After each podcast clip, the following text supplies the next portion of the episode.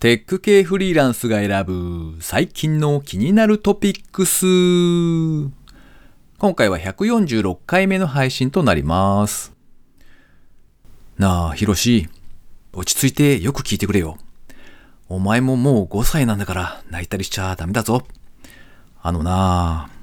さっきサンタさんから電話があって、サンタさん陽性反応出ちゃったんだって。今年は行けなくてごめんなさいごめんなさいって泣きながら謝ってたよ。ひろし、許してあげような。この番組ではフリーランスのエンジニアである私 S が最近気になったニュースや記事をサクッと短く紹介しております。IT 関連をメインにですね、ガジェットだったり新サービスの紹介だったり気になったものを好き勝手にチョイスしております。今回は2つほど記事を紹介しまして、その後 AI メーカーを開発されていらっしゃる辻さんへのインタビュー11回目をお届けします。ご意見ご感想などありましたら、ハッシュタグカタカナでテクフリでツイートをいただけたらありがたいです。では今回紹介する記事1つ目ですね。動画を使って保険請求の時間を80%削減するビデオ。テッカブルさんで掲載されていた記事ですね。ビデオと読むのかな？ビデオっていうのかな？ちょっと発音が怪しいですが、はスペインで創業されたインシュアテック企業。インシュアランスという保険ですね。自動車保険とかの保険ですね。とテックを掛け合わせた造語でインシュアテックですね。その企業だそうです。同社の特徴は画像認識の技術。事故が発生した際に加入者はオンライン通話で損害の様子を動画で送信すると、ビデオの人工知能が自動的に請求手続きを進める仕組みだそうです。不正請求を防ぐとともに処理にかかる時間を80%、それから手続きに関わるコストについては70%が削減可能で、顧客満足度も大きく向上しているんだそうですね。えー個人的にはですね、幸いなことに保険会社に事故の連絡みたいなことをしたことがないと思うんですが、いや、想像するだけでなんか、その、いろんなことで時間がかかりそうなので、まあ、そこのあたりが短縮されるというのはありがたいことですよね。では、二つ目ですね。Spotify がループ再生されるアートワーク、キャンバスのマーケットプレイスを開設。テッククランチジャパンさんで掲載されていた記事ですね。11月19日、Spotify は2019年に買収したサウンドベターをベースにアーティスト向けとしてキャンバスのマーケットプレイスを開設すると発表。キャンバスはループ再生される短いビジュアル。2019年に導入が開始されまして、通常のアルバムアートワークの代わりに使用されるんだそうです。Spotify によると曲を共有する可能性が145%高くなるとか、ストリーミングを継続する可能性が5%高くなるといった効果があるとのこと。マーケットプレイスではミュージシャンとこのキャンバスをデザインしてくれるデザイナーさんとマッチングしてくれるんだそうです。Spotify 上で表示するアルバムアートワーク。で、しかもそこに載せるのが短いムービーという。で、それをデザインするという。割とニッチな分野な気はするんですけれども、あれですね。ジャケ買いという言葉があったので、結構重要な部分なんでしょうね、きっと。また動画ということなので、あれですね、動物の習性として動くものには目がいっちゃうんで、まあ確かにより反応はしてもらえそうな気はしますよね。実際にですね、このマーケットプレイスとやらを見に行ったんですけれども、ここ最近でちゃんと依頼が成立しておりまして、レビューがついているっていうものをいくつか見てみたんですね。で、見てみたところですね、あの、まあ、どれぐらいの制作料金がかかるのかな、なんて見てみたらですね、安いものだと50ドル、高いもので700ドルぐらいみたいな相場感でしたね。まあ、短いっちゃ短いんですけど、デザイナーさんがこれを作るの結構大変だろうなぁなんて思って見ておりました。今回は以上となります。では続きまして、AI メーカーを開発されていらっしゃる辻さんへのインタビュー11回目をお聞きください。そっから、それが大学の最後の方っておっしゃってましたっけ？そうです。大学の4年の終わり頃ですね。で、社会人なんで、忙しさもあって、まあ、特に、こう、しばらくは、あの、開発、個人開発をやってなくうて、ん。で、2015年にディープラーニングで出会ってあ、こう、再開したっていうやるぞことにつながるわけですね。へえ。なんとまあ、すごいな、しかし。そうですね。大どんでん返し的うな。ん。まあでも、じゃあこの後は、さらに、まあその時のを取り返すじゃないですけど、まあそれはそれとして、あれですね、自分で個人開発の方でもいろいろこう伸ばしていきたいっていうところなんですかね。そうですね。特に昔は、まあ、最初のモチベーションがお金を稼ぐっていうモチベーションだったんですけど、徐々にこう、作っていく中で、まあ、あの、お金稼ぐより、こう、なんか作って楽しいっていう思いが大きくなっていったので、うん。で、どっちかでそこを忘れずに今後はやっていきたいっていうのはやっぱり再開した時に思って、で、まあ、単純に技術をこう、いろいろ学んだりして、試して、まあ、サービスに組み込むっていうのはやっぱり、あの、自分で何かを成し遂げるっていうのはやっぱり面白い経験になるので、ちょっとそういう方向に力を入れつつ、ただ、とはいえ、あの、稼がないと、あの、その運営できなかったりするので、ああ、まあまあ、ね。そのマネタイズもうまいことバランス取りながらやっていきたいというのが今の思いですね。うん。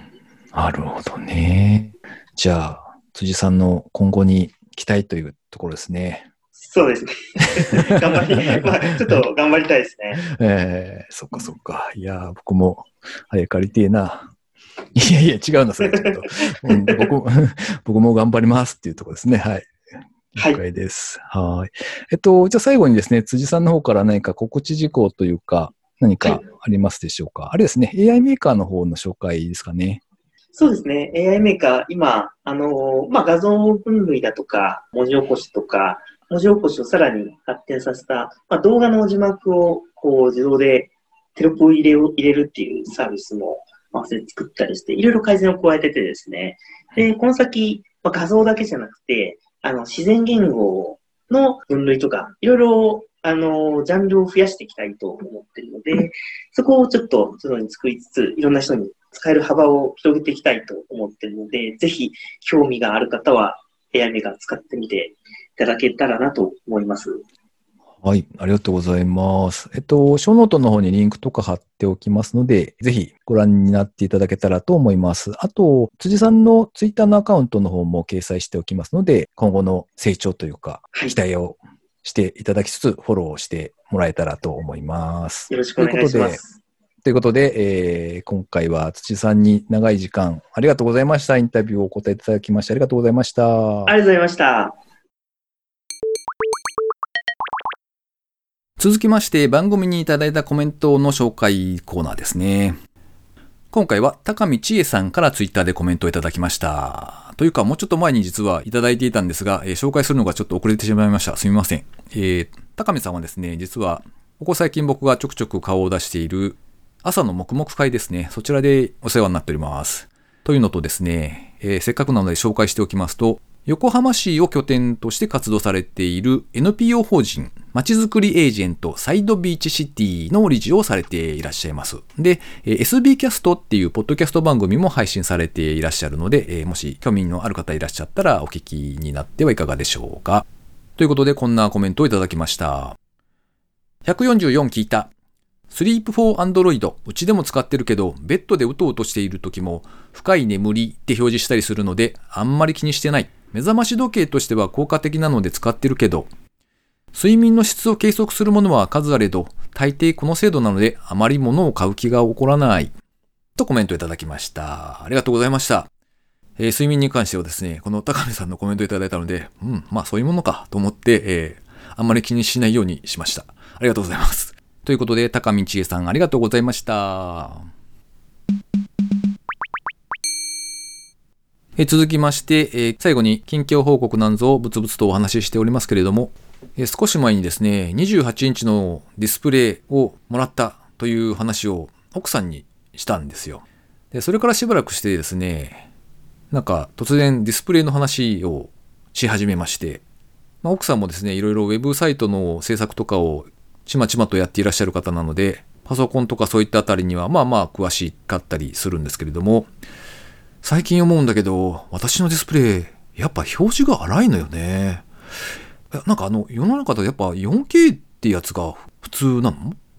いや、やっぱね、もう少し大きいディスプレイでちょっと細かい表示のやつの方がいいのかもしれないよね。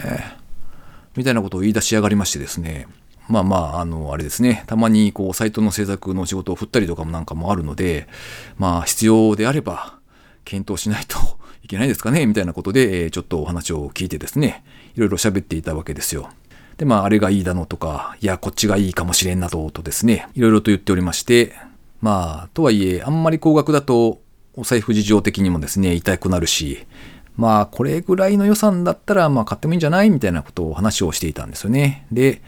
えー時間かかりそうだったので、まあ、じゃあ決まったら URL 送ってって言って伝えたわけですよ。そして翌日、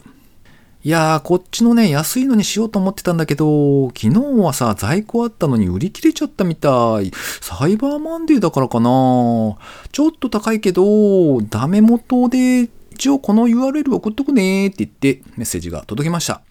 クリックして見てみたら、えー予算の倍以上仕上がりましてですね。いやー、悩んだけど、後からめんどくさそうなんで、うーん、こうね、うーんっていうこう、メラメラを感じながらですね、しゃあないと思ってこう、ポチりましたよ。はい。そしてですね、買いましたっていう報告をしつつ、えー、3年間誕生日とクリスマスのプレゼントはなしでお願いしますって言ってコメントつけときました。はい。ということで、この番組へのご意見ご感想などを絶賛募集中です。ツイッターにて、ハッシュタグ、カタカナでテクフリをつけてつぶやいていただくか、ショーノートのリンクからですね、投稿フォームにてメッセージをお送りいただけたらありがたいです。スマホ用にポッドキャスト専用の無料アプリがありますので、そちらで登録とかですね、購読とかをしておいていただきますと、毎回自動的に配信されるようになって便利です。Spotify、Amazon Music でお聞きの方は、ぜひフォローボタンをポチッとしておいてやってください。だいぶ寒くなってきまして、結果的に石油ファンヒーターを使っておりますね。石油ストーブ臭いんですよ、なんかね。うん。古いからかもしれないんですけども、だいぶ辛かったので、結局去年と同じという状況になりましたね。今回も最後までお聴きいただきありがとうございました。それではまた。